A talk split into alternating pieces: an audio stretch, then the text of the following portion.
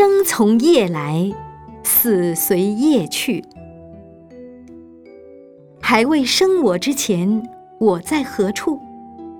死了之后，我又往何处去？在过去，中国的禅宗常常讲“生从何来，死从何去”。现在禅宗很少讲这句话。这句话什么人讲？一贯道学去讲了。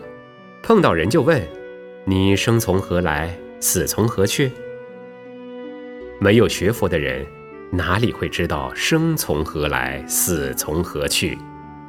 你既然不知道，他说他知道，你就听他讲话，他越讲下去，你就被他渡去了。